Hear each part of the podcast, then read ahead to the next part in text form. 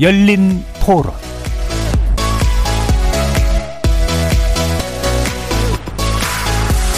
안녕하십니까. KBS 열린 토론 정준희입니다. 역사를 좀 더 제대로 하는 게 맞다고 봐요.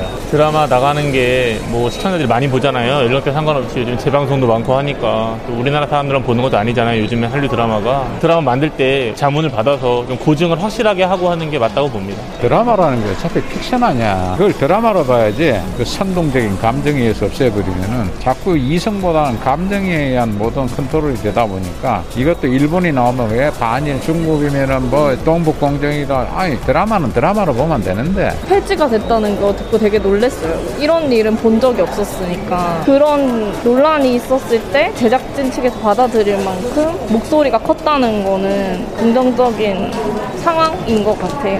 그 선이 있잖아요. 선인데 그 작가님은 선을 넘으신 거고 그래서 앞으로 이런 선례가 있기 때문에 그 역사 드라마를 만들 때 좀 더 신중하게 해야 될 것 같고 옛날보다는 확실히 대중들의 인식도 높아졌고 한국 거를 더 지켜야 된다 뭐 이런 게 더 많아진 것 같아요.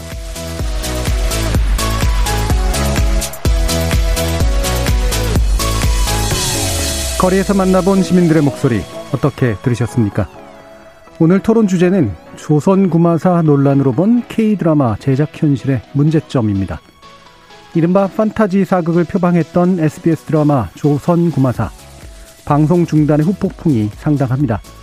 광고 지원에 나섰던 기업들의 주가마저 추락하고 중국 자본이 투입된 여타 드라마들의 제작도 연쇄 중단될 상황입니다.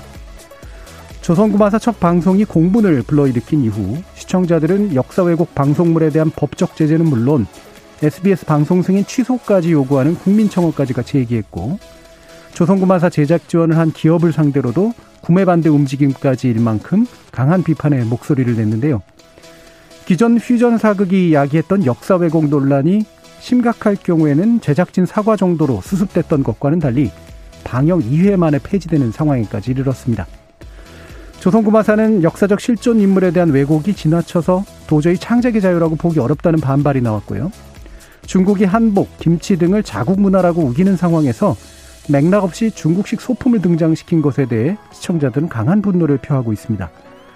물론 허구를 다루는 판타지 드라마에까지 역사 문제를 거론할 필요가 있느냐는 반론도 있고요. 국내 드라마 제작 현실이 이미 중국 자본에 의존할 수밖에 없는 이상 비슷한 사태는 언제든 발생할 수 있다고 우려도 나옵니다. 오늘 KBS 열린 토론에서는 조선구마사 폐지를 전후로 불거진 역사 왜곡 논란 짚어보면서 국내 드라마 제작 현실의 문제점 자세히 살펴보도록 하겠습니다. KBS 열린 토론은 여러분이 주인공입니다. 문자로 참여하실 분은 9730으로 의견 남겨주십시오. 단문은 50원, 장문은 100원에 정보 용료가 붙습니다. KBS 모바일 콩, 트위터 계정 KBS 오픈, 그리고 유튜브를 통해서도 무료로 참여하실 수 있습니다. 시민 논객 여러분의 뜨거운 참여 기다리겠습니다. KBS 열린 토론 지금부터 출발합니다. 살아 있습니다. 토론이 살아 있습니다. 살아있는 토론, KBS 열린 토론. 토론은 라디오가 진짜입니다. 진짜 토론, KBS 열린 토론.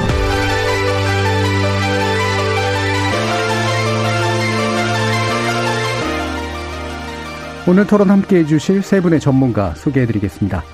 먼저 김선영 대중문화평론가 나오셨습니다. 안녕하세요. 자, 그리고 김준우 신일고 역사교사 함께 하셨습니다. 네, 안녕하세요. 반갑습니다. 자, 그리고 드라마 평론가이시기도 한데요. 윤석진 충남대 국문학과 교수 자리하셨습니다. 네, 안녕하세요. 자, 이렇게 세 분의 대중문화 그리고 역사 전문가와 함께 오늘 조선구마사 사태에 대해서 이야기를 나눠볼까 하는데요. 어, 아까도 말씀드렸지만 이 방송 자체까지 중단시키는 사태 아마도 처음인 것 같습니다. 현재 국면은 어떤 시각에서 보는 게 옳다고 생각하시는지 세 분의 간단한 의견 들어보고 시작하도록 하겠습니다. 처음 소개시켜드린 대로 김성영 어, 평론가님부터 먼저 듣도록 하죠. 네, 사실 이게 조선구마사 사태로 요약하기 어려울 정도로 굉장히 좀 복합적인 문제가 얽힌 사태인 거잖아요. 그러니까 그동안에 어떤 드라마 업계에서의 굉장히 안이한 제작 관행이 있었고 또 제작진들의 굉장히 좀 안이한 그런 역사 의식이랄까 역사 인식에 대해서 확실히 아니한 태도가 있었고요. 또 방송사 입장에서는 좀 시청률이 우선이다라는 어떤 시청률 지상주의 문제도 여기 얽힌 거고요. 또 최근에 뭐 빈센조 PPL 논란에서도 보듯이 우리가 중국의 어떤 문화 침투에 대한 우려가 대중들의 우려가 굉장히 축적된 상황에서 연이어서 발생한 문제이기도 하고요. 또 이게 또 일본의 뭐 역사 교과서 왜곡 사건이라든지 이런 식으로 대중들이 역사에 대해서 굉장히 좀 민감해져 있는 상황에서 불거진 여러 가지 그 우려 지점들이 한꺼번에 축약돼서 나타난 그런 문제이기 때문에 이것은 단순히 어떤 찬반의 문제가 아니라 굉장히 좀 복합적으로 구체적으로 뜯어봐야 될 그런 사태라고 생각을 합니다. 예, 찬반의 문제가 아니라 복합적으로 뜯어봐야 될 문제다. 어떻게 뜯어보시고 싶으신가요? 그러니까 일단 저는 드라마 드라마 쪽을 주로 분석을 하고 있다 보니까 네. 그동안에 굉장히 누적된 제작 관행이 아니란 사태가 예. 좀 불러왔다 이 사태를 불러왔다고 생각을 하거든요. 예. 처음에 제작진은 아 이거는 판타지니까 어느 정도 허구의 상상력을 대중들이 용인을 하겠지라고 시작을 했고 사극에서 아무래도 고증에 대해서는 요즘 차츰 정통 사극이 막 사라지면 사라지고 퓨전 사극이 대세가 되면서 좀 고증보다는 상상력이 좀 각광을 받는 시대가 아닌가라는 생각을 많이 가지고 있잖아요. 그렇기 때문에 이 정도의 상상력까지는 어느 정도 대중이 좀 허용을 해줄 것이다라고 생각을 한 것 같아요. 예. 그래서 그 출발 가장 먼저 이제 이야기의 출발점은 제작진이 이제 드라마를 제작할 때 좀 아니한 인식 거기에서부터 출발을 해야 된다고 생각을 합니다. 예. 뭐 핵심적으로 중요한 문제 물론 이제 드라마 쪽을 이제 주로 분석하시기 때문에 어, 네. 제작 관행 안에 누적돼 있는 아니함이 어, 이 사태에서 중요한 포인트라고 보시는 정면이 있는 것 같습니다. 자 김준우 선생님은 어떠신가요? 네, 저는 이 조선고마사 사 건 사태 이거를 보면서 느낀 점 중 하나가 어, 그래도 이제 우리 국민들이 이제 역사에 관심이 굉장히 많구나. 그리고 굉장히 좀 관심 있게 바라보면서 직접적으로 이제 목소리를 많이 내는구나라는 생각을 처음 했고요. 그다음에 두 번째 그 아니한 역사 인식 에 분명히 드라마 제작을 할 때 그런 관행이 있었다라는 것도 인지를 하고 있지만 사실상 이 조선 구마사와 사건과 관련해 가지고는 아니한 역사 인식 플러스 좀 약간 의도된 예. 예, 왜곡이 들어가 있지 않는가라는 음. 생각도 떨쳐버릴 수는 없게 느껴지더라고요. 음. 그래서 어 이게 뭐 말씀하셨듯이 중국 그 문화의 침투 이런 것들에 대해서 뭐 항복이라든가 김치라든가 이렇게 민감해진 상황 속에서 언제든 한 번은 터져야 될 것이 이번에 조선구마사로 터진 것이 아닐까라는 예. 생각을 좀 해봤습니다. 예. 이미 또 누적된 문제라는 문제에 대해서는 네. 인식을 같이 하고 계시는데 아, 이게 아니람은 대체로 약간은 이제 게으름이나 실수 쪽에 네. 좀 가깝다면 의도성까지도 약간 의심하는 네네. 네, 측면이 네. 있으신 것 같네요. 아, 자세한 내용 나중에 좀 더 들어보고요. 윤석진 교수님 말씀도 한번 듣겠습니다. 예, 저도 두 분하고 좀 비슷한 생각인데요. 좀 폭넓게 보면은 공통적으로 좀 그렇게 제작이나 혹은 방송가의 그 관행 같았던 그런 문제들을 짚을 수밖에 없는데 저는 범주를 약간 좀 좁혀가지고 조선구마사 자체를 좀 생각을 해본다 그러면 예. 어, 역사 공포, 그러니까 역사 공포 드라마, 그러니까 공포와 역사가 결합이 된 어떤 그 장르적 속성을 가지고 있는데, 어, 이 역사하고 공포가 같이, 어, 조화롭게, 이, 조화를 이루지 못했다라는 네. 생각이 좀 들거든요. 그리고 음. 이 제작진에서 어, 공포물과 역사물을 결합시키는 과정에서 역사 자체를 공포물을 어, 만들어내기 위한 도구로 음. 네. 이용을 하는 과정에서 결정적 어떤 패착을 그 저지르지 않았나라는 생각이 들거든요. 근데 네. 그 패착의 근본 원인은 기본적으로 한국사에 대한 어, 역사 왜곡이라기보다도 저는 사실 역사 인식 자체가 없었다라는 음. 그러니까 한국사를 어떻게 볼 것인가 대한민국의 어, 어떤 그 역사를 어떻게 인식할 것인가라고 하는 부분에서 그것들은 다 배제해 버리고 어떤 하나의 오락물로서의 공포라는 그 장치. 그래서 이게 좀비인지 흡혈인지도 알 수 없는 정체불명의 악령들을 어, 상상을 해서 만들어내고 있는데 이걸 역사적 맥락 안에다가 위치를 시키면서 이 문제가 지금 터진 예. 거라고 보거든요. 음. 이게 이거는 사실 그동안 역사 드라마가 뭐 아까 말씀 나온 대로 정통 역사 정통 사극이라고 하는 것이 지금 찾아보기 어려운 상황에서 퓨전 사극을 거쳐 그리고 뭐 팩션이라고 하는 이런 그 용어까지 나왔다가 급기야는 팩션도 아니고 퓨전도 아닌 픽션 사극이라고 하는 네. 예를 들면 해를 품은 달 같은 이런 드라마를 이 역사인지 아닌지 뭐 조선 시대를 배경으로 한 멜로드라마라고 할 수 있는 것까지 역사 드라마의 범주로 들어오면서 역사 드라마에서 가장 기본적으로 갖춰야 되는 고증에 대한 이 문제 의식들이 다 제거돼 버린 이런 예. 상황에서 이 예고된 사고였다라는 생각도 좀 듭니다. 음. 그러니까 역시 역사 인식이라고 일반적으로 표현하지만 그건 단순한 역사 지식의 부족의 문제라든가 잘못된 문제가 아니라 역사 의식은 좀 더 차원이 높은 거잖아요. 그렇죠. 예. 역사를 바라보는 관점 자체가 예, 예. 예, 잘못돼 있다라고 보신 건데 아까 말씀 중에 이제 역, 공포와 역사를 결합시켰다. 이제 공포가 결합된 게 문제라기보다는 이렇게 장르 안에 뭔가 역사를 결합시키는 그런 문제 아니겠습니까? 장르 안에 그렇죠. 역사 예. 장르가 예. 아니라 역, 역사를 재료로 써서 어떤 장르에 결합시킬 때 예, 예, 예, 공포 이외에도 나타날 수 있는 그런 부분이니까요. 그렇지. 그러니까 예. 이그 어, 변명 아닌 변명 중에 하나가 실존 인물들을 가지고 온 것이 어떤 공포의 현실성, 공포의 현실감을 부각시키기 위해서였다라고 얘기를 하는데 저는 그 말 자체도 되게 이해가 안 됐거든요. 그러니까 예. 공포심이 만들어진다라고 하는 것은 역사적 사실에 근거할 때 이게 있었던 일이다 아니다라고 하는 것들보다는 음. 우리가 일반적으로 느끼는 어떤 그런 공포 장르의 속성상 이 공포심을 유발하는 스릴러 장르 뭐 이런 것들이 주는 어떤 장르적 문법 같은 것들이 있거든요. 거기에도 맞지는 않거든요. 오히려 음.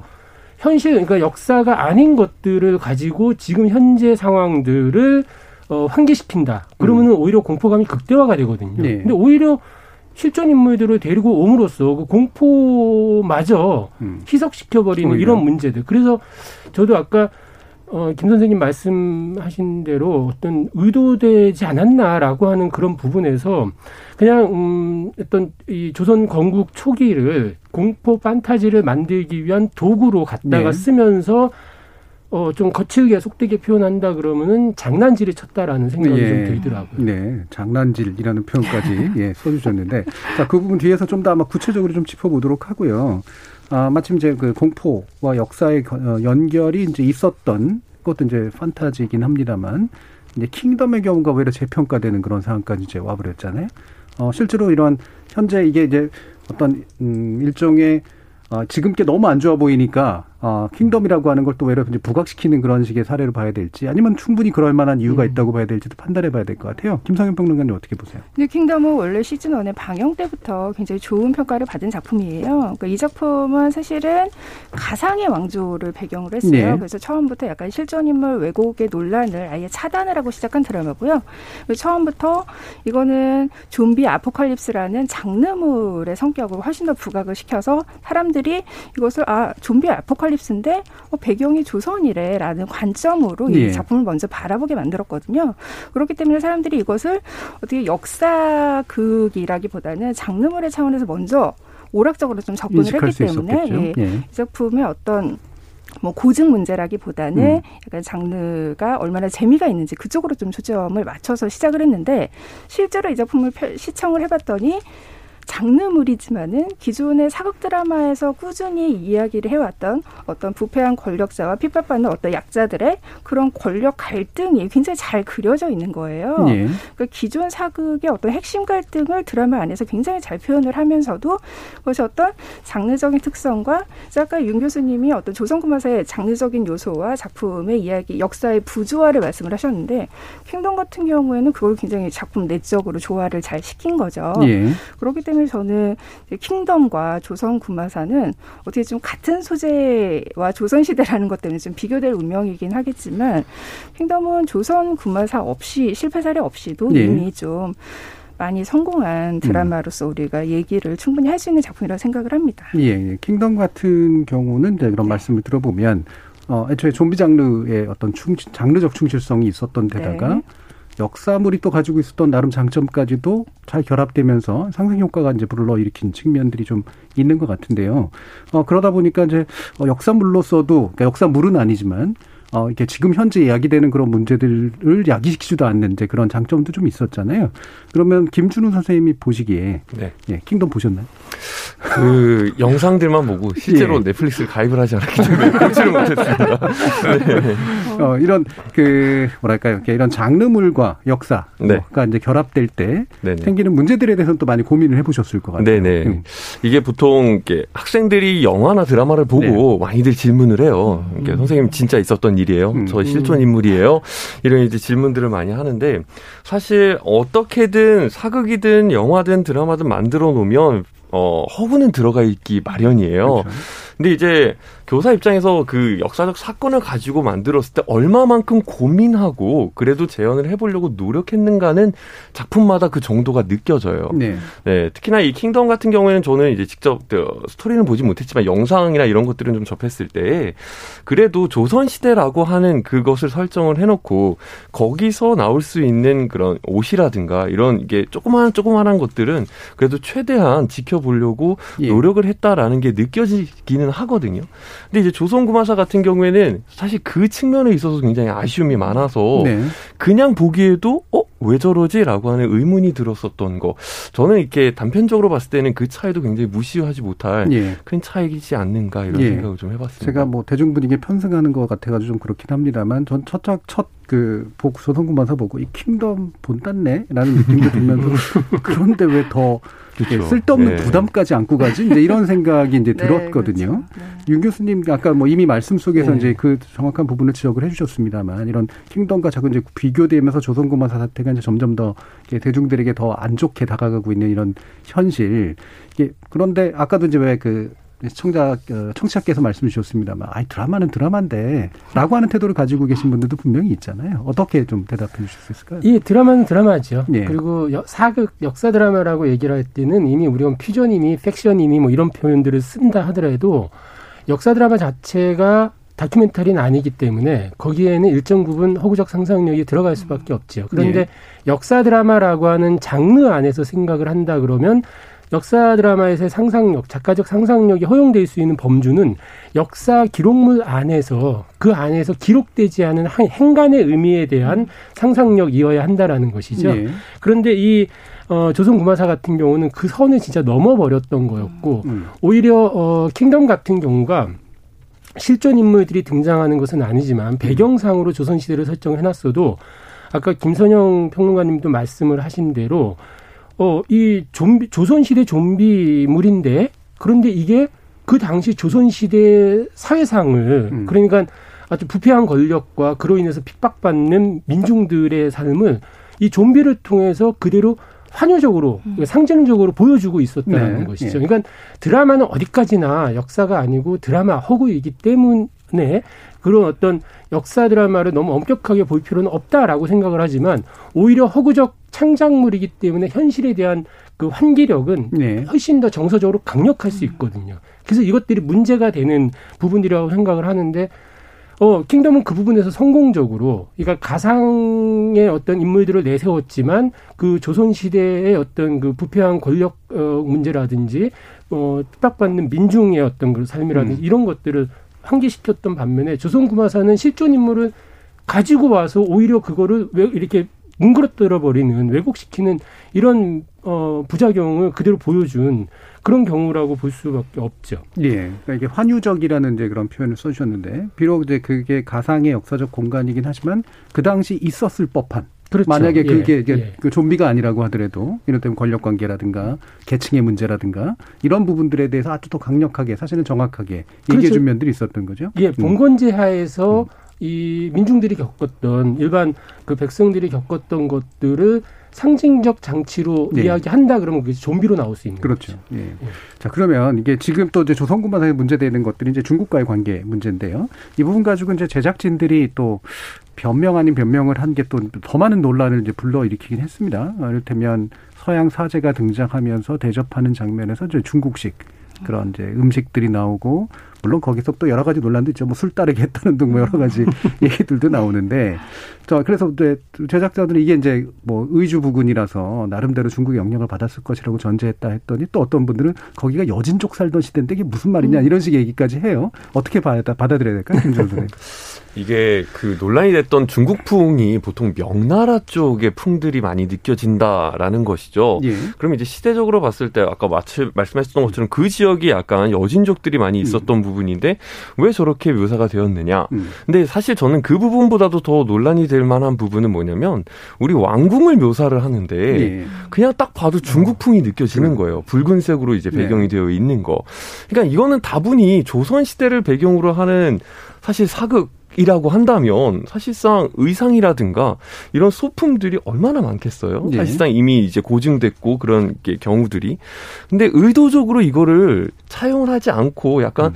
어 안이하게 이걸 썼다라는 것은 저는 솔직히 약간 납득하기는 어렵다라는 생각이 좀 들어요. 일부러일 가능성이 높다는 말씀이시잖아요. 그리고 굳이 그 의주에서 사제를 맞이해 가지고 거기서 중국식 음식을 먹을 필요가 없거든요. 예. 그럼 차라리 뭐 청나라에서 아니, 명나라에서 만났다라든가 음. 뭐 아예 그런 설정을 하면 되는데 우리나라에서 그런 모습이 나타나는 것이 비춰지면서 마치 우리나라는 이제 중국 쪽에 영향을 굉장히 많이 받은 음. 뭐 하나의 뭐 속국처럼 표현 이 되어 가는 그런 모습들이 이제 드라마에서 너무 강하게 풍겨져 나왔다라는 것이죠. 예. 네, 그런 부분에 있어서 아마 시청자들이 굉장히 큰 반감이 있었다라고 생각이 되고요. 그 다음에 보통 이러한 논란들은 사실 전문가들 입장에서 많이 나와요. 역사 전문가들이 봤을 때 이건 조금 심하다. 그리고 사실 이 드라마도 어, 이규철 박사님이 자문을 하셨더라고요. 네. 그러면서 굉장히 우려를 표명했다라고 이제 알고 있는데 이 전문가들이 이제 우려를 표명하고 그 다음에 뭐 학자들, 교수님들이 이렇게 우려를 표명하는데 오히려 그보다 대중들이 우려를 이렇게 강하게 역사 드라마의 우려를 표명한 거는 거의 처음이지 않을까 저는 생각을 해요. 예, 예. 그만큼 이거는 어찌 보면 좀 노골적인 의도를 대중들이 읽지 않았는가라는 음. 저는 생각을 좀 해봅니다. 예. 그- 그럼 여러 가지 이제 그 변명들을 차치하고 생각해 보면 여러 가지 가설들을 깔 수가 있잖아요. 예를 들면 작가라든가 제작자가 자신은 모른 채 중국의 영향을 너무 받았다. 음. 역사 지식이 부족하다. 첫 번째. 두 번째 아니다. 중국 자본의 영향을 받았다. 음. 그래서 나중에 중국 사람들이 보기 좋게 만들려고 했다. 뭐 이건 이제 시장에 대한 고민이고요. 이제 세 번째는 뭐 이거 저거 상관없이 어 그렇게 하라고 해서 했다. 그, 예, 예를 들면은 어 이게 이제 그 멋져 보인다라고 생각해서 이렇게 하라고 했더니 그렇게 했다. 뭐 여러 가지 가설들이 있을 수 있을 것 같아요. 어떻게 보세요, 윤 교수님? 어, 저는 기본적으로 어떤 시장 논리, 이 예. 산업적 측면이 훨씬 더 강했을 거라는 그런 생각을 좀 하게 되거든요. 근데 방금 김준호 선생님께서도 말씀을 주셨지만은 어, 이 역사 전공자들이 이걸 좀 문제시하기보다도 음. 일반 대중 수용자들, 시청자들이 이걸 문제 제기했다라고 하는 점에서는 제가 알기로도 최초라고 생각을 하는데 이 그럴 수밖에 없는 것들이 80년대, 90년대, 2000년대 이렇게 쭉 이어져 오면서 역사 드라마에서의 어떤 고증 문제 예. 이런 부분들이 특히 KBS 1TV에서 대하 드라마가 지금 그 잠정적으로 폐지된 상황에서 정통 사극을 만나기 어려운 네. 이 상황에서 역사 전공자들조차도 역사 드라마를 안 본다 그러거든요. 그러니까 당연히 안 볼 수밖에 없는데 안 보는 이유가 뭐냐라고 물어보면은 어, 애초에 90년대까지만 한다 하더라도 고증과 관련해서 계속 끊임없는 문제 제기가 있었는데 어느 순간부터는 이제 퓨전 사극이나 뭐 팩션 사극 이런 네. 것들이 나오면서는 말을 해도 안 통하고 음. 어, 그러면서 그냥 아나무인격으로 이렇게 그렇죠. 네. 역사 드라마 제작 풍토가 조성이 되면서 문제가 어, 이더 이상 관여하고 싶지 않은 어떤 이런 정도. 그래서 안 본다라고 얘기를 하시는데 이 대중들은 또 그렇지는 않은 거죠. 그리고 더더군다나 중국과의 어떤 그 관계 문제들을 생각을 했을 때 아무리 시장이 중요하다 한다 하더라도 저는 그 아까 말씀하신 가설 중에서 음. 어, 이 한국 드라마가 더 이상 한국만을 대상으로 소비되는 그런 문화재가 네. 문화 상품이 아니기 때문에 아시아 아시아에서 중국 굉장히 크고 그리고 또 전 세계적으로 이 OTT 플랫폼을 타고 전 세계적으로 나가는 것이다 보니까 아시아 시장에서는 중국 그래서 중국풍 그리고 여기에 서양의 흡혈귀라고 하는 것들이 같이 결합되는 네. 그래서 글로벌하게 의도를 했, 그러니까 글로벌 시장을 염두에 두고 간 것 같기는 하는데 음. 그러다 보니 이 죽도밥도 아닌 음. 아주 어정쩡한 혼종 괴물이 탄생한 것 같다라는 그런 생각이 들고 그 괴물을 일종의 바이러, 바이러스로 인식한 시청자들이 거부를 예. 하는 그래서 아주 아주 세게 백신을 놓은 것이 폐지로 이어지지 않았나 이렇게 생각을 합니다. 음. 그럼 평론가님 어떻게 보세요? 이런 중국의 영향이라. 그럼 사실 이게 또 중국을 그대로 가져간 것도 아니라 제가 볼 땐 중국 중국의 영향을 받은 게임의 분위기가 훨씬 더 강해요. 네. 네, 그러니까 아까 교수님이 말씀하신 그 시장의 논리라는 게 굉장히 강하게 작용했다는 게 사실 예. 분리할 수 없는 문제거든요. 첫 번, 그러니까 첫 번째 말씀하신 어떤 자기도 모르게 무의식적으로 이런 중국식의 어떤 묘사 관행에 젖어 있었다라는 것이 애초에 그 시작이 어디에서부터 신- 생각을 했는가는 그거 역시 어떤 시청률을 위한 왜냐하면 어, 정도전이라든지 KBS에서 쭉 계보를 이어왔던 정통 사극에서 고증을 굉장히 잘 지켰는데도 불구하고 그거를 다 일일이 지키려면 비용이 굉장히 많이 들잖아요. 네. 그렇기 때문에 거기서 어떤 비용을 들여서 제작해야 될 고증의 과정들을 굉장히 간략화하고 아까 이제 조선시대 배경인데 붉은색을 되게 많이 사용을 했다는데 음. 그게 시각적으로 볼 때 훨씬 더 강렬하기 음. 때문에 어떤 음. 시청자들로 하여금 임팩트를 주기 위해서 일부러 고증을 알면서도 그런 색깔을 많이 화, 활용을 하고 병사들의 어떤 그러니까 갑옷 같은 것도 네.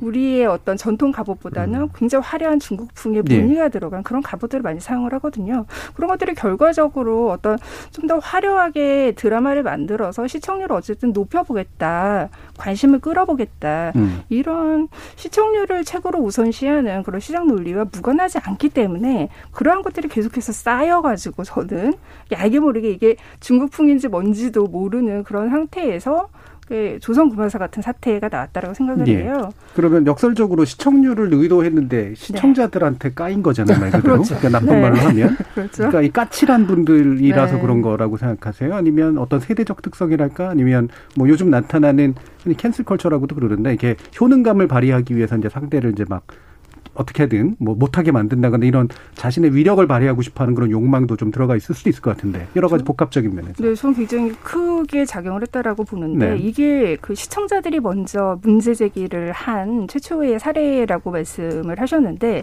그 맥락이 이 지금 이 SNS에서 맨 처음에 문제가 된 거잖아요. 네. 근데 이 SNS를 굉장히 주도적으로 사용하고 이것을 적극적인 자기 의견의 어떤 표현덕으로 삼는 세대가 바로 우리가 이제 밀레니얼 세대, Z세대라고 네. 불리는 네. 그 디지털 네이티브 세대인데 그들이 이제 기존의 이런 드라마뿐만이 아니라 어떤 기업의 기업이 뭐 음. 성차별을 했다거나 어떤 비리를 저질렀다거나 이런 문제 어떤 사회적인 문제를 저질렀을 때 굉장히 적극적으로 SNS에서 네. 불매 운동을 하거든요. 그런 맥락과 같이 봐야 되는 거예요, 사실. 그렇기 때문에 그런 불매 운동을 자연스럽게 해온 역사가 있으니까 어, 드라마도 하나의 문화 상품인데 이것은 너무나 말도 안 되는 질도 일단 좋지 않고 네. 그 기본 출발부터 굉장히 좀 문제 의식이 있는 이런 작품은 적극적으로 우리가 거부를 해야 된다라고 기존에 그들이 해왔던 어떤 하나의 의견 표출 과정에서 또 나온 네. 거거든요. 네. 저는 굉장히 뗄 수 없는 문제라고 음. 생각합니다. 김 김준호 선생님 또 어린 학생 학생들도 잘 네네. 만나시잖아요. 네. 그뭐 MZ 그 이상의 세대 텐데 어, 흔히 또그뭐그 뭐 그 분위기도 얘기해 주시면 좋고 흔히 그런 네. 얘기 많이 해요. 우리나라가 역사를 다룰 때 절대로 건드리지 말아야 될게 네. 세종, 그렇죠? 이순신, 네네. 유관순 세 가지는 건드리면 안 된다 이러는데 어떻습니까? 이번에 세종을 건드렸죠. 예. 네. 음. 그것도 약간 무시 못하는 음. 것 같고요. 이 학생들이 이제 역사적인 지식, 뭐 시험에 대해서 얼마만큼 아느냐 모르냐를 다 떠나서요. 일본이 갖고 있는 역사 왜곡, 네. 그런 그다음에 중국이 갖고 있는 역사 왜곡 이런 시점에 대해서는 굉장히 민감하게 민감하. 반응을 합니다. 음. 그래서 일본에서 독도와 관련된 거, 역사 교육 위안부, 일본군 위안부 문제와 관련된 거 나오면 그거에 대해서 어, 평소 수업 시간에 정말 열심히 듣, 듣든 듣지 않든 상관없이 네. 거기에 대해서는 굉장히 민감하게 반응을 음. 하고 자신의 목소리를 내는 모습들이 보이더라고요. 예. 그러니까 이번에서도 이 드라마 같은 경우에는 학생들도 이제 쉽게 접할 수 있는 매체이고 또 재미가 있는 요소이다 보니까 접하는데 어 이게 뭔가 좀 이상하다가 느꼈고 그러다 보니까 우리가 배운 역사랑은 조금 다르고 어 그러면은 이거는 문제가 있는 거 아닌가에 음. 대해서 약간 역사적인 민감성이 잠깐 높은 음. 그런 네. 소재를 건드렸기 때문에 이렇게 파급력이 크게 올라가지 않았는가 음. 그런 생각을 좀 합니다. 네, 유 교수님. 근데 거기에 덧붙여 가지고 음. 저는 첫 회를 보면서 예. 정말 충격을 받았거든요. 그러니까 이게 19금을 음. 달고 나오기는 했는데 뭐 이렇게 뭐 19금 이하 19세 미하 미성년자들이 볼 수 있는지 안못 뭐 보는지 뭐 그걸 차치하더라도 제가 보기에도 너무 놀랄 정도로 폭력적이고 선정적인데다가 네. 잔인한 어떤 네. 이런 장면들이 불필요하게 과잉 연출되고 음. 있더라고요. 네, 네. 저는 이게 왜, 왜 이럴까? 왜, 왜 이렇게까지 그 무리수를 두는 걸까라고 생각을 했을 때 아까 잠깐 얘기가 나왔던 킹덤과의 음. 그 변별성을 음, 그렇죠. 네. 가져가, 가지고 가려다가 이게 음. 지금 문제가 생긴 것들이 하나 있을 것 같고 또 하나 제가 계속 의문을 갖고 이해, 이해를 하지 못하면서 봤던 이유는 뭐냐면 이 조선구만 사를 연출한 그 신경수 감독이 전작 역사 드라마를 꽤 여러 편 연출을 하셨거든요. 예. 근데 그 중에 인상적이었던 것들이 같은 그 시대적 배경을 다루고 있었던 육룡이 나르샤라는 드라마가 그렇죠. 있었고요. 네. 그리고 그, 그 유명한 동학을 다룬 한- 어, 우리나라 드라마에서는 아마 최초로 음. 동학을 어, 다룬 전면으로 다뤘던 그 녹두꽃이라는 드라마가 네. 있었거든요. 그 드라마들을 보면은 역사 의식이 없다라고 볼 수도 없는 그런 감독님인데 이해 그러니까 그걸 생각하면 조선구마사를 왜 이랬을까라고 하는 그 충격은 저는 아직도 음. 어, 지울 수가 없는 것 같아요. 예, 그러니까 역사를 제대로 다루거나 어쨌든 그거를 약간 변형해서 다루는 역량이 있는 사람인데 예, 예, 예. 왜 이런 식으로 했을까? 네. 그, 음. 그 부분이 결국은 어, 아무리 중국 자본이 들어왔냐 안 들어왔냐 뭐 이걸 가지고 뭐, 뭐 시시비비를 가리고 할 그런 문제들은 아니고 중국 시장을 그러니까 한국의 시청률보다는 중국 시장, 아시아 시장을 염두에 두고 간 것 같다라고 하는 이런 합리적 의심을 할 수밖에 없는 상황까지 온 거죠. 예.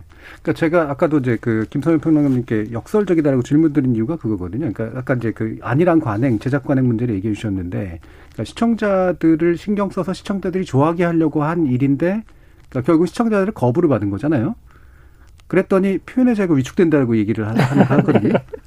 이게 어디가 잘못된 걸까요? 시청자를 너무 생각해서 잘못일까요? 표현의 자유가 위축되는 게 잘못일까요? 근데 저는 이런 예. 어떤 시청자들이 이런 문제 제기를 할 때마다 어, 사실은 앵무새처럼 반복하는 말이거든요. 예. 초 표현의 자유가 위축된다. 음. 근데 저는 그것도 굉장히 좀 아니하다라는 생각이 음. 드는 게 어, 이분들은 사실 그 맨 처음에 어떤 분이 문제를 제기를 하셨을 때 드라마는 드라마일 뿐이다라고 말씀을 하셨는데 역사와 드라마는 사실 그렇게 대립되는 요소가 아니에요. 예, 예. 그러니까 이거는 어떻게 보면 보완되는 그런 요소로 예. 봐야 되는 거고 어떻게 보면 그 역사적인 사실 위에서 출발할 때 더 좋은 드라마가 나올 수도 음, 있는 거거든요. 그렇죠. 우리가 대장경 같은 경우에도 실록의 기록 때딱한 줄에서부터 그렇죠. 시작을 했지만 그 안에 굉장히 어떤 내적인 역사적인 인과관계의 개연성이 탄탄하게 있었기 때문에 사람들이 픽션임에도 불구하고 굉장히 즐겁게 봤잖아요.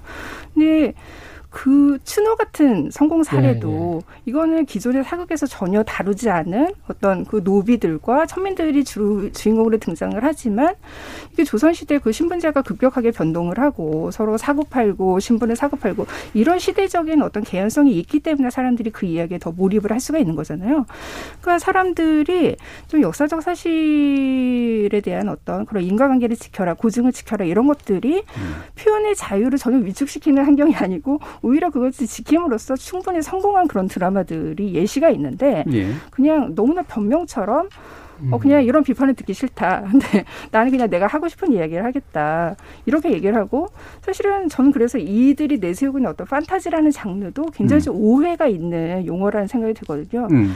판타지는 그냥 무한정 아무 말이나 해도 되는 그런 장르가 아니라 오히려 이 환상이 현실인 것처럼 믿게끔 굉장히 탄탄한 세계관을 설정하고 예. 더 고민을 해서 만들어야 되는 그런 작품인데 어떻게 보면 제작진은 그거를 어, 나는 고증과는 상관없는, 음. 난 고증에서 좀 자유로워지고 싶다라는 어떤 변- 예, 예. 변명처럼 내세우는 게 판타지라는 음, 음. 그런 장르이기 때문에 저는 거기에서부터 제작진의 굉장한 음. 패착이 있다고 생각을 합니다. 예, 그러니까 판타지라는 장르가 내 맘대로 고민 없이 만들고 싶어의 표현은 아니라는 말씀이시잖아요. 그렇죠. 네. 그만큼 판타지에 맞는 뭔가 더 필요한 건데. 그렇죠. 이 개연성이라는 게 굉장히 음. 중요한데 사실상 이렇게 탄탄한 개연성이 있으면 그 작품성과 관련돼 가지고 역사의 배경은 몰입을 더 줄 수 있는 네네. 요소거든요.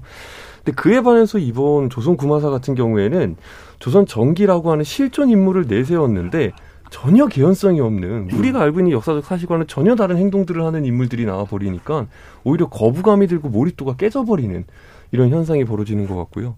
그 다음에 거기 나와 있는 여러 가지 이제 중국풍 문화들도 역시나 마찬가지로 저게 도대체 왜 필요한 거지? 예. 어, 이게 조선 전기 얘기를 하는데, 부마 얘기를 하는데, 좀비, 괴물 얘기를 하는데, 왜 자꾸 중국풍 얘기가 나와야 되는 거지? 음. 라고 하는 거에 대한 이게 개연성 있게 좀 탄탄하게 뭔가 납득을 시킬 수 있었다면은 이 정도까지 문제는 되지 않았을 텐데, 예.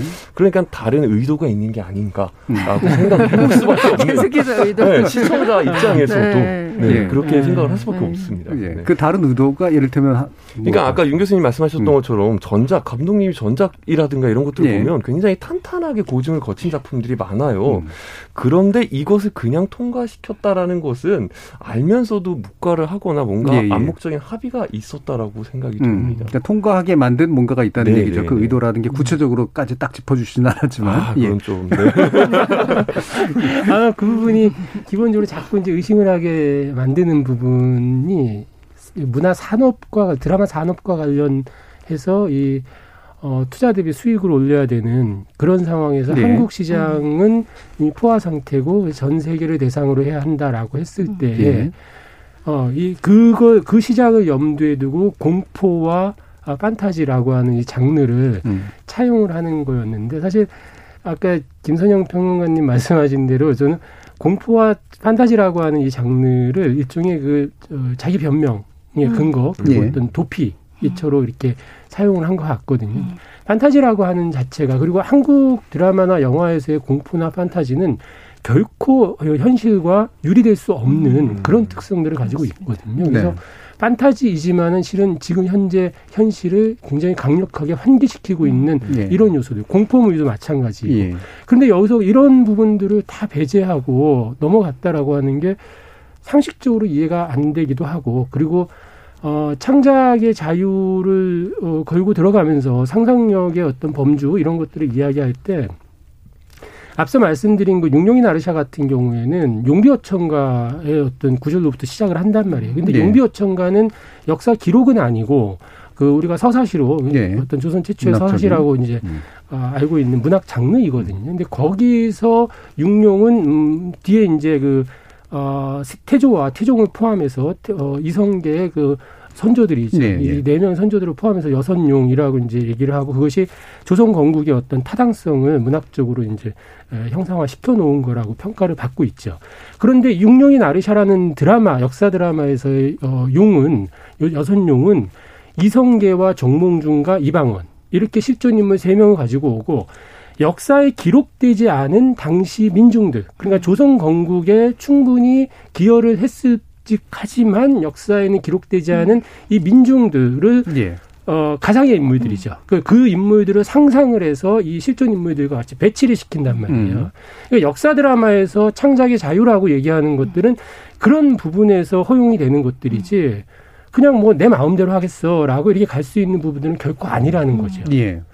그러니까 좀 따져보면 이게 되게 냉정한 말인지 모르겠지만 그러니까 역사에 약간 어긋난 부분이 있거나 중국물이 약간 묻었다고 하더라도 작품이 완성도가 높으면 이런 얘기는 안 나올 거란 말이죠. 그러니까 네. 뭔가 이렇게 개연성과 함께 연결돼 있는 내러티브가 되게 밀접하다라든가 음, 네. 이러면 네. 사람들이 용인하는 영역들이 좀 더 넓어지는데 네. 그게 굉장히 느슨하고 그 느슨함에 주된 원인이라고 우리가 짐작하는 것들은 제작 관행이나 그다음에 기타 외부 시장을 바라보면서 네. 했던 네. 뭔가의 어떤 다른 계산들이 네. 들어갔기 때문이다라고 짐작하기 때문인데 네.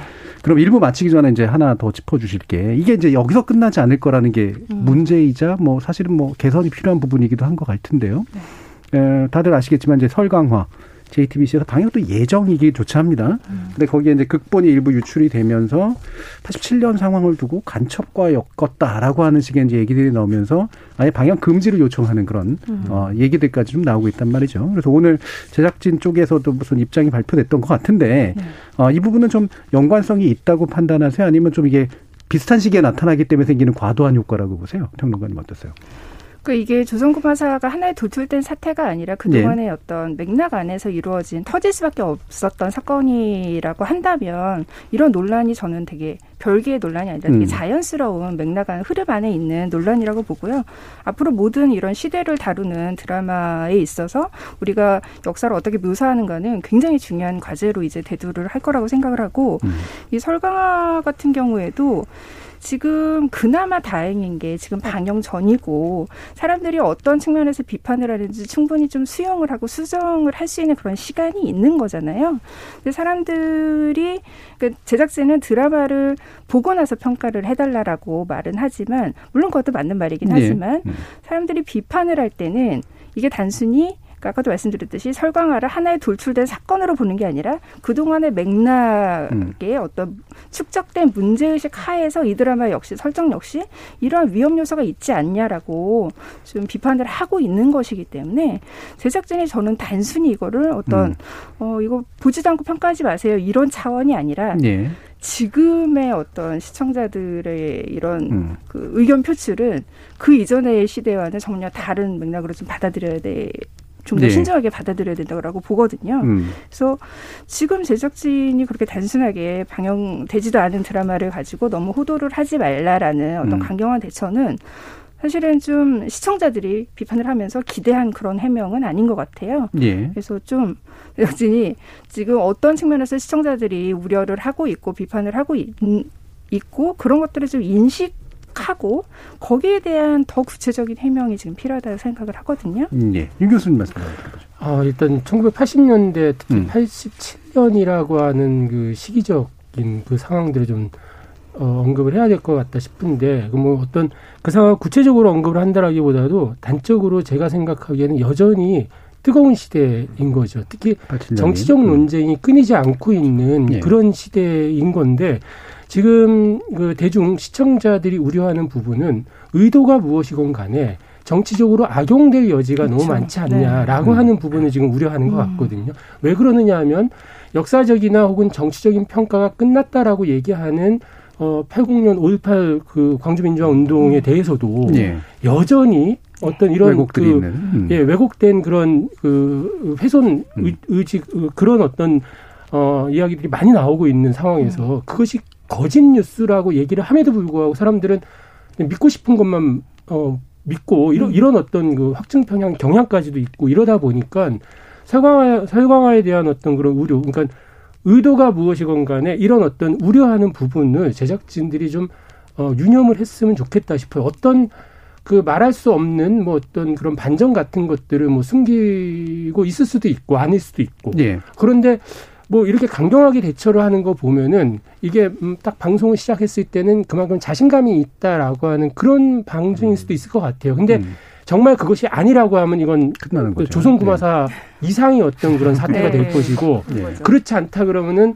예, 역시 아 역시 작가와 연출 어, 뛰어나구나 뭐 이렇게 될 수도 있는 거고 음. 아직 뚜껑이 열리지 않은 상태에서 어, 일부 대본이나 혹은 시놉시스만 가지고서 아, 판단하기에는 굉장히 섣부른 감이 예. 있기는 하지만은 중요한 건 1980년대 그 87년이라고 하는 그 시대가 갖고 있는 한국에서의 굉장히 뜨거운 그 지점들 예. 여전히 끓고 있는 어떤 이 지점에 대한 그 명확한 어, 인식이 좀 어, 음. 네. 바다에 깔리면 좋겠다라는 네. 바람도 있습니다. 임 교수님이 벼랑간 뚜껑이 아직 열리지 않았는데라는 표현을 쓰셔가지고 어, 깜짝 놀랐습니다, 이게.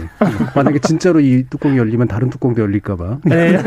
살짝 어, 놀란 면도 있었는데요. 박세영 님이 최근 중국이 김치, 한복, 양반가 다 중국 것이라고 해서 국민들이 열받 공분하고 있는 시기인데 한국에서 제작된 드라마까지 이러니 더 큰 반발로 이어진 게 아닌가 싶다라는 그런 의견도 주셨고요.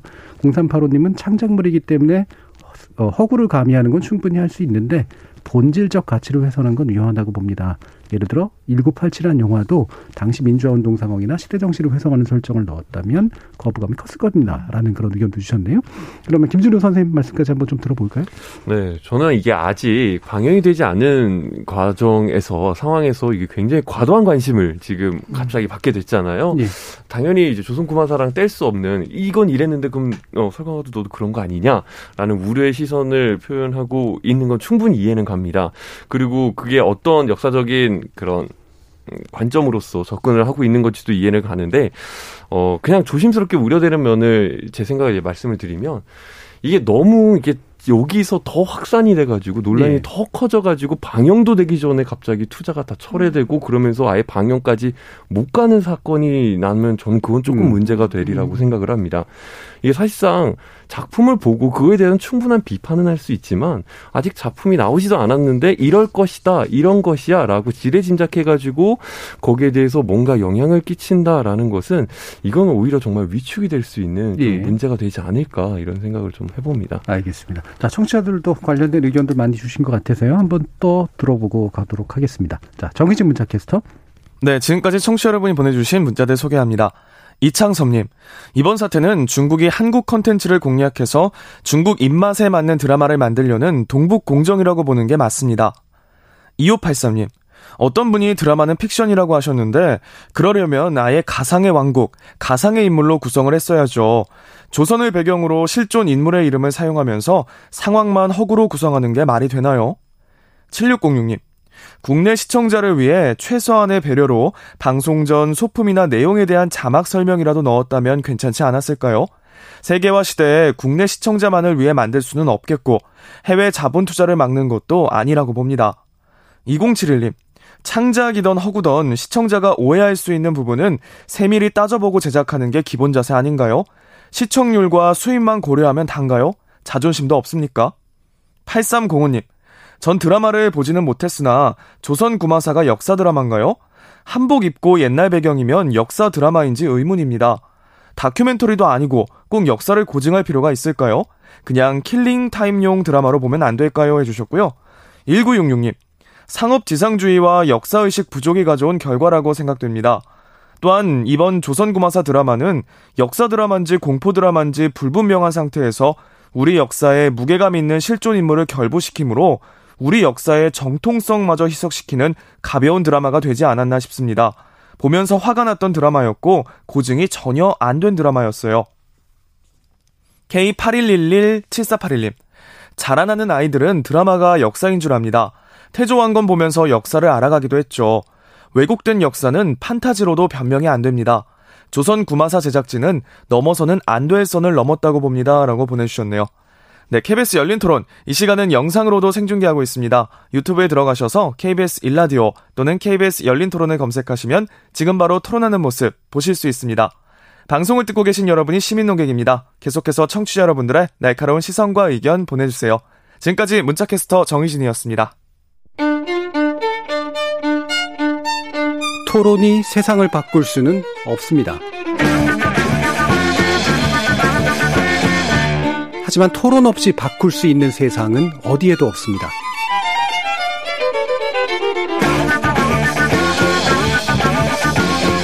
세상의 선한 변화를 갈망하는 당신.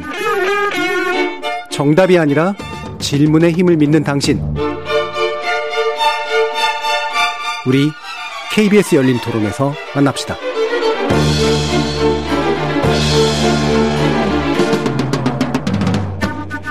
KBS 열린 토론 오늘은 조선구마사 논란으로 본 K드라마 제작 현실의 문제점을 주제로 윤석진 충남대 국문학과 교수, 김준우 신일고 역사교사, 그리고 김선영 대중문화평론가 이렇게 세 분의 전문가와 함께하고 있습니다.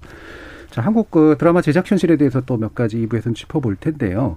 어, 이번 사건이 났을 때 처음 이제 조선구마사가 이제 그 방영이 됐을 때 어, 영화나 드라마 만드는 제 친구들이 있는데 그 단톡방에서 아, 되게 후졌다, 안 좋다, 뭐 이런 얘기를 막 했어요. 근데 방영 중단 결정 내려가는 과정을 보면서는 점점 말이 없어지면서 음.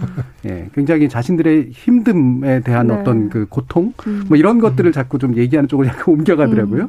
이게 아마 이제 특히 제작하시는 분들이 현재 좀 느끼고 있는 심정이 아닐까 싶은데, 네. 그러니까 저 부분에 대한 객관적인 제작상의 평은 내리지만 음. 이게 나한테 화살이 오면. 음. 이걸 내가 견뎌낼 수 있을까라는 그렇죠. 불안감과 우려 이런 것들이 굉장히 있을 것 같아요. 네. 이거는 좀 현실을 좀 들여다봐야 되기 될 필요인데 네. 김선 평론가님 저 제작 현실 어떻게 네. 보세요? 확실히 좀 많이 어려워졌죠. 네. 일단 비용이 제작 비용이 예년에 비해서 굉장히 좀 상승을 음. 했는데 이거를 감당해 줄 수 있는 드라 그러니까 방송국의 어떤 광고 시장은 점점 축소가 그렇죠. 되다 보니까 네.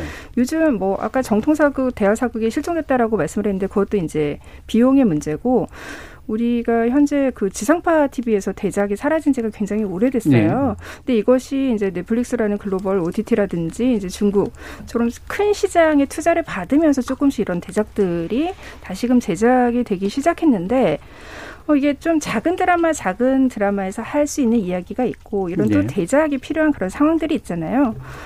어, 그래서 이런 투자들이 많이 이루어져야 할 텐데 그만큼 또 생각해야 되는 문제들은 점점 늘어나는 거죠. 음, 음. 특히나 이제 아까 뭐 밀레니얼 세대, Z 세대 특성도 말씀을 드렸지만 그들이 어떤 사회 문화적인 인식이 예전에 비해서 굉장히 좀 예민을 해졌기 때문에 지금의 의견을 피력하는 대중 주력 소비층은 예전에 좀 소극적으로 의견을 그냥 피력하던 그런 층하고는 완전히 다르다라는 거를 인식을 하면 이게 단순히 비용의 문제뿐만이 아니라 굉장히 어떤 소비자의 달라진 취향까지도 음. 염두에 두어야 되고 제작사들이 훨씬 더 오히려 이 취향의 어느 부분이 좀 건 드리지 않는지 더 앞서가면서 예민하게 생각을 해야 되기 때문에 예.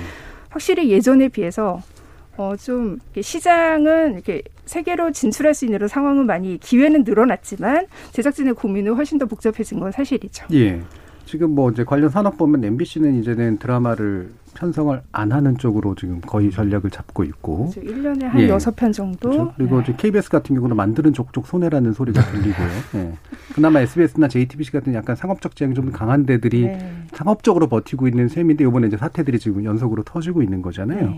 그게 그만큼 이제 지상파 내지 이제 TV의 영향력과 광고 수주 능력이 약해지면서 생기는 현상인데 막상 또 중요한 스타들은 그리고 중요한 제작자나 작가들은 중국 시장 때문에 굉장히 값이 올라가 있는 상태에서 음. 이 이도저도 못하는 상태. 네. 이게 이제 이들이 고민의 표현이란 말이죠. 음. 이게 이제 그걸 변명이다라고 그러니까 넷플릭스가 만들게 해라고 얘기하시는 분들도 물론 있습니다. 어떻게 보세요, 윤 교수님? 아, 저 비겁한 변명이십니다. 아, 영화 대사라는 네. 뭐 빌려서 표현을 하고 싶은데 음, 방금 전에 이제 얘기 나온 대로 제작비가 상승했다라고 하는 것 사실 그걸 좀 뜯어보면은 네. 이걸 산업이라고 얘기할 수 있을까? 아, 무슨 얘기냐면은 편당 제작비는 뭐 예전에 비해서 몇, 그러니까 두 배, 세 배 올라가서 몇 억, 어, 60분물 하나가 뭐 지금 6억, 네. 10억 뭐 이렇게 올라간다라고 얘기를 하는데 그거 누, 그 비율을 따졌을 때 뭐 이른바 스타급 작가 배우 들이 거의 대부분을 가져가고 음, 그렇죠. 네. 나머지 다른 어떤 스텝진들 같은 경우는 여전히 열악한 어떤 음. 생활고에 시달릴 수밖에 없는 상황이라는 네. 거죠. 예. 이걸 산업이라고 얘기할 수 있나? 음. 음. 저는 동의가 좀 안 되는 부분들이 있거든요. 근데 이 선례들도 좀 있습니다. 뭐냐 하면은 아, 한국 영화 같은 경우도 80년대를 거치고 90년대 접어들면서 이 텔레비전이 TV 드라마가 이제 성장을 하면서 한국 영화 산업도 굉장히 위기에 처했다가 90년대에 그 대표적인 이제 원로급 배우가 됐죠. 안성기 씨 같은 경우가 어, 배우들의 개런티를 합리적으로 조정을 해서 가자. 이래서 그러니까 네. 결국 배우들의 개런티가 대부분을 차지하는 이런 상황에서 이 문제 해결을 어, 그런 배우들이 나서 가지고 함으로써 이 제작비라고 하는 것들이 좀 합리적으로 조정이 되고 그러면서 영화 산업이라고 하는 것이 다시 이제 그 기반을 닦고 어, 회복할 수 있는 부활할 수 있는 이런 상황들이 됐는데 드라마 산업은 여전히 그렇지 않다라는 것이죠. 음. 그런데 이게 영화와 다르게 드라마는 어, 너무 빨리 중국이나 일본 같은 아시아 시장을 먼저 선취를 하면서 이 현실에 대한 감각들이 저는 너무 떨어진다라고 보는 거예요. 그러니까 음. 한국 시장만을 어, 염두에 두고 제작을 한다라고 하면은 이 턱도 없는 것이죠, 음. 사실상. 음. 그러다 보니 자꾸 어, 이 외주 제작사 특히 1990년대 중반에 그 이 케이블 방송이라고 하는 것들이 처음 시작이 되고 이러면서 광고 시장이 좀 나뉘게 되고 이랬던 것들. 그런데 그때 어 지상파 방송의 어떤 그 외주 제작 프로그램 편성 비율을 조정을 하고 이러면서 외주 제작사를 산업의 어떤 그런 어 기반으로 다져나가려고 하는 시도, 정책적 시도들이 있었다라는 것이죠. 예. 근데 이것이 안착이 되지 못한 상태에서 만드는, 제작하는 족족 다 어, 쪽박을 찰 수밖에 없는 이런 상황들이 반복되고 이 물론 여기에는 뭐 지상파 방송이 편성권을 가지고 횡포를 놓은 것도 있다라고 하는 지적도 있긴 하는데 어떻게든 만들어야 산다라고 했을 때 그 만들 수 있는 자본을 어디서 가지고 올 것이냐라고 그렇죠. 하는 상황에서 자연스럽게 90년대 중반에 어, 출발을 했던 독립 프로덕션들이 중국계 자본들을 받아올 수밖에 없는 이런 상황들이 벌어지게 되고 이것이 말 그대로 정말 가랑비에 속옷 젖는 줄도 모르는 그런 상태처럼 지금 대부분의 외주 제작사의 어 주식 비율이라고 할까요? 어, 지분, 지분은 중국 쪽으로 다 넘어가 있다라고 네. 보는 것이 맞는 것 같거든요. 그러면은 중국은 도대체 왜 한국에 이렇게 투자를 하느냐라고 했을 때 만듦새라든지 한국 흔히 말하는 열정페이 같은 것들이 있죠. 스태프진들에게 네. 정당한 어떤 노동의 대가를 지불하지 않으면서 열정페이로 착취해서 만든 그 결과물들 그렇게 해서 나온 어떤 열매들을 또 일부만 가져가는 그러면서 어 너 나중을 위해서 뭐 참아야지라고 하는 어떤 이런 식으로 나 잘못된 제작 관행들이 고착이 되면서 이게 계속 악순환이 반복됐다라고 보거든요. 그래서 지금은 중국 자본 없으면은 아예 어, 드라마 제작을 외주 제작을 할 수 없는 이런 상황까지 오게 되고 그렇다고 해서 방송사에서 제작비의 뭐 일정 부분을 줄 수 있느냐 하면은 방송사도 지금 굉장히 경영 위기를 이야기할 정도로 심각한 어떤 그런 네. 위기 상황이다 보니까 어, 이 문제 해결 방안을 찾기 굉장히 어려워지는 것이죠. 예. 이게 어, 변명이라고 얘기할 수밖에 없지만 하지만 실제로 또 현실을 뜯어보면 네. 아, 굉장히 복잡하게 얽힌 고리이기 때문에 어느 한쪽의 문제다라고 얘기하기도 상당히 어려운. 사실 외국에 보면은 원래 큰 문화시장이 있는데 옆에 있는 한 중간 규모나 소규모 나라들이 흔히 겪는 이제 그런 식의 문제인데 지금까지는 겉으로는 어쨌든 한류라든가 K 드라마라든가 이런 거로 나름대로 이제 제작 인력, 제작 요소 이런 거로 버텨온 면들은 있는데 속으로는 상당히 썩어 들어가 있다라는 네, 그런 말씀이시잖아요. 어, 이 부분에 대해서 뭐 이제 김준우 어, 선생님의 말, 뭐 전문적 견해를 여쭙기는 좀 어렵긴 합니다만 음. 나름대로 또 이제 시청자로서 그리고 뭐. 역사 문제나 이런 부분을 고민하시는 분으로서 또 해보고 싶은 말씀 있으실 텐데. 확실히 요즘 드라마 보면은 이제 뭐 간자체라든가 음. 중국 상품이라든가 이런 것들이 이제 종종 보여요 옛날보다는 예. 아 그러면서 아 확실히 어, 중국 자본이 많이 들어왔구나라는 생각도 하지만 아 이게 또 다른 나라 사람들이 우리나라 드라마를 좀 보게 되는 거구나라는 생각을 하면서 저는 보게 돼요. 예. 어, 그래서 이제 우리나라 드라마의 위상이 그만큼 올라가 있다라는 점 거기에 대해서 어, 그러면 우리나라의 문화를 알리는 하나의 천병 역할로서 드라마가 활용이 된다면 좀 제대로 만들고 제대로 알려야 되지 않을까? 예. 라는 이제 고민들을 이제 시청자들은 많이 할 것 같아요.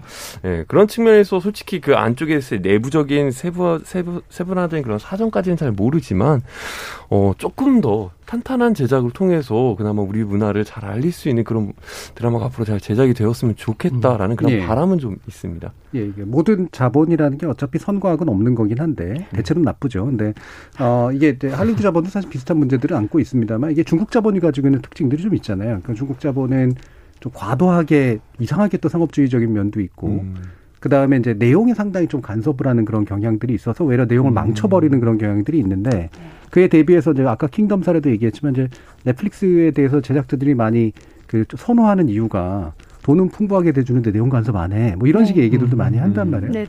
좀 이런 식의 이제 구조, 한국의 이제 그런 드라마 제작 시장이 이와 같은 조건, 한쪽엔 넷플릭스를 두고 한쪽엔 이런 중국 자본을 두고 있는 상태에서 어떻게 해야 될까요? 음, 평론가님. 어, 근데 사실 넷플릭스도 네. 그 넷플릭스로 요즘 드라마들이 이제 기획안들이 다 넷플릭스로 몰리면서 네. 거기에서도 늘 우려가 있었어요. 음. 우리가 이제 넷플릭스의 어떤 글로벌 자본을 하청 기지로 전락하는 예. 것은 아니냐. 그리고 넷플릭스가 초반에는 그런 창작자들에게 무한한 어떤 자유를 허용해줬지만 최근에는 약간 한국 제작 관행을 넷플릭스도 많이 따라가면서 현지화 되는 거죠. 네, 좀 이렇게 세계로 뻗어나가는 네. 한국 문화. 그러니까 많이 K 패치화 돼가지고 예. 좀 약간 그 많이 압박을 한다라는 예. 얘기가 있거든요. 그렇기 때문에 사실 그런 자본을 받는 입장에서는 완전히 이렇게 독립할 수 없는 그런 딜레마가 늘 네. 넷플릭스든 중국 자본이든 음. 늘 있는 거고 적어도 지금 한국 시청자들이 중국 쪽에 훨씬 더 이제 어, 우려를 하고 있는 것은 넷플릭스가 거기에 대한 어떤 간섭 이런 거일 때 중국 측은 어떤 최근에 겪고 우리가 이제 중국과 겪고 있는 어떤 문화 전쟁이 있잖아요. 예. 뭐 김치도 그렇고 비빔밥도 그렇고 한복도 그렇고 이런 것들을 둔 이제 문화 전쟁을 치르고 있는 상황에서 어떻게 보면 그게 단순히 어떤 자본의 간섭만이 아니라 어떤 문화적으로 침투를 하려는 듯한 예. 그런 것까지 그리고 중국이 사실은 대놓고 지시를 하지 않아도 음. 우리가 알아서 중국의 눈치를 보게 되는 그런 사태로까지 오지 않을까 그 부분에 대해서 좀 많은 반, 많은 분들 우려를 하는 거거든요. 예. 그래서 저는 이게 어 이게 지금 생존 문제잖아요.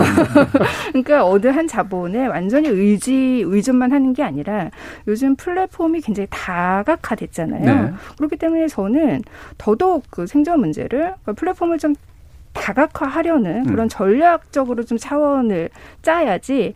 그러니까 한 자본에만 이렇게 종속되는 거에 거기에 가장 좀 제작진들이 좀 많은 고민을 해야 된다고 생각을 음, 합니다. 예, 이 플랫폼 다각화에서 KBS 같은 방송사 플랫폼은 이제 소외되는 것 같아가지고 좀 걱정스럽긴 합니다만 제작자의 관점에서 보면 사실 그렇게 매력적이지가 않아졌단 말이에요. 예.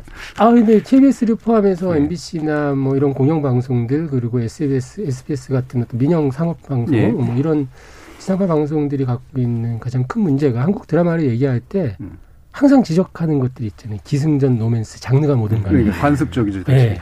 근데 이 부분이 여전히 어, 어떤 그 이전에 80년, 90년대, 2000년대 초반까지의 그 드라마 아, 기획 제작 아, 요이 그 관행들이 여전히 어떤 뭐라 그럴까 하나의 뭐 문법처럼 남아 있는 이 부분들이 지금. 예, 예. 이게 지금 지상파 드라마들의 에, 그 어떤 그 패착 실패 뭐 이런 네. 걸로 이제 넘어오고 있는 것 같고 반면에 뭐 케이블이나 종편 채널을 포함해서 OTT 플랫폼들을 통해서는 오히려 더 많은 더 좋은 작품들이 나오고 있다라고 얘기를 하고 있는데 그것이 뭐 간섭의 문제냐 아니냐 이런 것들도 있긴 하겠지만 저는 두 가지를 좀 먼저 짚고 싶은 게 제작사들의 경우는 사실 계속 우리가 문화 산업을 이야기하고 좀 축소시킨다 그러면 드라, 드라마 산업인데 넓혀서 문화 산업, 산업이라고 얘기할 때 문화 산업의 근본적인 경쟁력은 산업적인 측면을 강조한다고 해서 경쟁력이 생기는 것이 아니라 네. 문화 산업의 속성상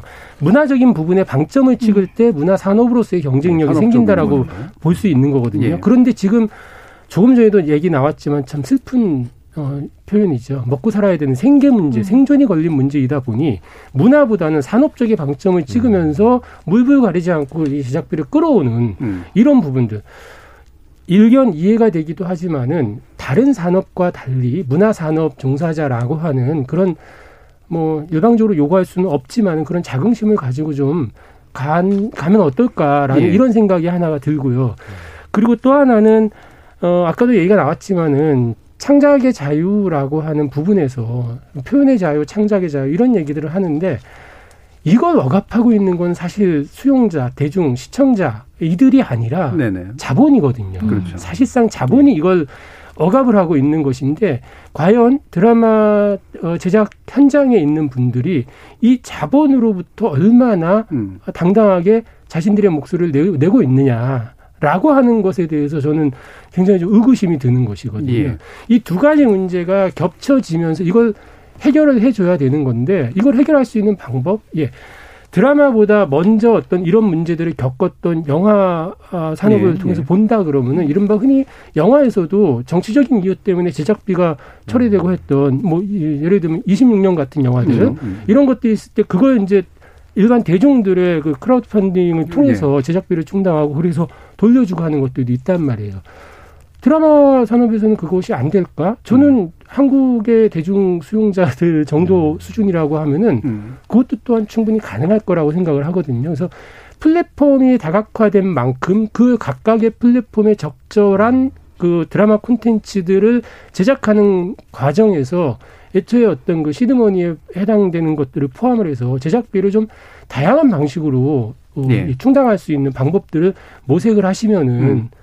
그래도 조금은 어떤 그 해결의 가능성들이 보이지 않을까 이런 예. 생각을 하게 됩니다. 그럼 김준호 선생님. 음, 네. 전극이 됐건 아니면 뭐 퓨전 사극이 됐건 네네. 역사 전공자로서 네. 어떤 종류의 역사물을 좀 접하고 싶으세요? 저는 개인적으로는 그 시대를 설정을 했을 때 적어도 보이지 않는 오게티라고 얘기하는 그런 뭐 의복이라든가 그다음에 사람들의 음. 그런 뭐 머리 헤어스타일이라든가 요런 것들은 조금 꼼꼼하게 지켜주면서 음. 약간 몰입도에 방해되지 않는 선에서 그리고 좀 다양한 소재들을 역사 쪽에서 끌어와서 변형시킨 그런 사고를 조금 저는 기대를 하고 있습니다. 예. 그러니까 이게 무슨 말이냐면 아예 그냥 허구를 창작한다기보다는 음, 뭐 예를 들어서 역사적으로 뭐 경신 대 기근이라든가 무슨 뭐 이모군란이라든가 뭐 이런 사건들을 가져와서 그걸 그대로 보여주는 것이 아니라 그걸 모티브 삼아서 다른 사건과 음. 또 연결시켜서 아예 새로운 스토리를 만들어내는 음. 그러면 이제 저는 이제 학생을 가르치는 입장에서는 자 이 부분은 이거를 모티브로 가져왔어라고 음. 하면은 어 그게 닮은 점이 있구나 예. 오히려 그런 측면에서 애들은 역사 공부를 더 많이 할 수 있지 않을까 이런 예. 생각을 좀 해봅니다. 그러니까 모티브는 역사적 사건으로부터 얻고 네네네. 대신 이제 내용은 자유롭게 끌고 그쵸. 가되 네. 동시에 이렇게 뭔가 티가 될 만한 것들은 좀 신경 네, 써서 네, 좀 네. 마감을 하는. 네네. 근데 사실 오게 티는 그래도 옥이잖아요. 그러니까 티가 이제 그래도 용서가 되는 건데 예, 옥을 만들어야겠죠. 자 이제 거의 마무리할 시간인데요. 어, 관련해서 뭐 다양한 자신의 전문 분야에서 현재와 같은 그런 조건에 대해서 어떤 지원의 말씀들을 해주실 수 있을지 한번 들어보도록 하겠습니다. 먼저 윤석진 교수님 말씀부터 들어볼까요? 예, 저는 뭐 아까 사실 뭐 다 말씀을 좀 드리긴 했는데 한국 드라마가 어떻게 보면은 그 플랫폼이 다양화되면서 그리고 그 시장이 굉장히 많이 넓어졌단 말이에요. 그런데 말씀드린 대로 이 한국 문화라고 하는 어떤 이 부분에 좀 방점을 찍고 단순히 생계 유지용 돈을 벌기 위한 수단으로서의 드라마 산업이 아니라 한국 문화를 최전선에서 전 세계에 전파하는 어떤 문화 외교관으로서의 예. 그런 어 그 생각 음 어, 그런 인식을 좀 가지고 어, 드라마 제작을 좀 했으면 좋겠다. 특히나 역사 드라마의 경우는 그런 부분들이 예, 굉장히 좀 민감하게 들어올 수밖에 없는데 왜 그러느냐 하면 아까도 다 나왔던 얘기지만은 이 국제 정세 속에서 한국의 위상이 상당히 많이 올라갔다라고 예. 얘기를 하지만은 그럼에도 불구하고 이른바 정치적 파워가 뭐 중국이나 일본에 비해서는 아주 약할 수밖에 없는 이런 상황에서 뭐 그냥 뭐또 드라마적으로 허용될 수 있는 것 아니야라고 이렇게 방심했던 것들이 엄청난 핵폭탄이 돼서 예. 어 터질 수도 있, 을 것이다. 음. 그래서 이런 부분에 대해서 좀 각별히 제작하시는 입장에서 좀 주의를 하신다 그러면은 이 한국 문화를 전 세계에 선도하는 그런 어떤 문화적 자긍심도 가질 수 있는 그런 기회가 되지 않을까 싶습니다. 알겠습니다. 자, 그럼 김준우 선생님 말씀 들어볼까요? 그 우리 동북공정, 신동북공정 이런 얘기들이 요즘 많이 나오더라고요. 사실 동북공정 하면은 지금 중국 쪽 안에 있는 조선 쪽 자치구 있잖아요. 그쪽에 있는 모든 역사가 중국 역사다라는 거죠. 근데 그걸 사실 많은 세계인들이 알 방법은 없거든요. 네. 우리도 잘 모르는 사람들도 많고요. 그런데 이게 알게 모르게 우리나라 사극에서 이제 중국풍들이 딱 들어오기 시작을 하면서 아, 이 조선, 한국의 역사들 은 중국 쪽과 많이 닮았네. 음. 어, 중국 쪽에서 파생된 거 아니야? 라고 하면서 오히려 보면 이 동북 공정을 전 음. 세계로 확장시킬 수 있는 하나의 계기가 될 수도 있지 않을까라는 예, 매개체가 될 수 있다. 걱정스러운 우려가 있습니다. 이번 기회를 음. 통해서 한번 백신을 맞은 걸로 예. 보면 좋을 것 같습니다. 그렇죠. 우리가 우리께 침식당하는 것도 싫지만 우리의 침식을 우리가 선전해 주는 그런 그렇죠. 꼴이 되는 그렇죠. 것도 네, 더 네. 문제라고 볼 수 있겠죠. 자, 김성윤 평론가님. 저는 조선 구마사 제작진뿐만이 아니라 콘텐츠 제작자들이 어, 지금 대중들의 반응을 단순히 어떤 표현의 자유를 위축시키려는 어떤 단순한 문제 제기로 생각을 하지 않았으면 좋겠고요. 이거를 훨씬 더 겸허하고 좀 예민하게 받아들여야 된다라고 보고요. 어떻게 보면 이게 기회일 수도 있어요. 이게 굉장히 뭐 굉장히 여론이 빨리 형성되고 빨리 식기 때문에 이게 사실은 어 너무나 좀 단순화될 그런 우려가 단순한 불능이 될 우려도 있지만 또 한편으로는 창작자들의 가장 큰 과제 시청자들, 수용자들과의 어떤 빠른 네. 상호작용 이게 굉장히 손쉽게 지금 이루어지는 시대인 거잖아요. 그러니까 어떻게 보면 이거를 기회로 삼아서 어, 그런 대중들의 의견을 피드백해서 더 나은 콘텐츠를 좀 진화시키는 쪽으로 나갔으면 좋겠습니다. 예, 어떻게 보면은 뭐 아까 백신이라는 표현도 쓰셨고 바이러스 표현도 나왔습니다. 약간의 튜닝 과정인 것 같아요. 그러니까 이렇게 그동안 벌어진 격차를 다시 한번 좀 좁혀보는 네, 그런 어떤 어렵지만 제작자들에게 기회로서 한번 생각해 주시면 어떨까라는 그런 의견으로도 이해가 됩니다. 예, 오늘 KBS 열린 토론은 조선구마사 어, 사건으로 본 K드라마의 문제점들에 대해서 살펴봤는데요. 오늘 토론은 이것으로 모두 마무리하겠습니다. 함께 해 주신 김선영 대중문화평론가, 김준우 신일고 역사교사, 그리고 윤석진 충남대 국문학과 교수 세 분 모두 수고하셨습니다. 감사합니다. 감사합니다.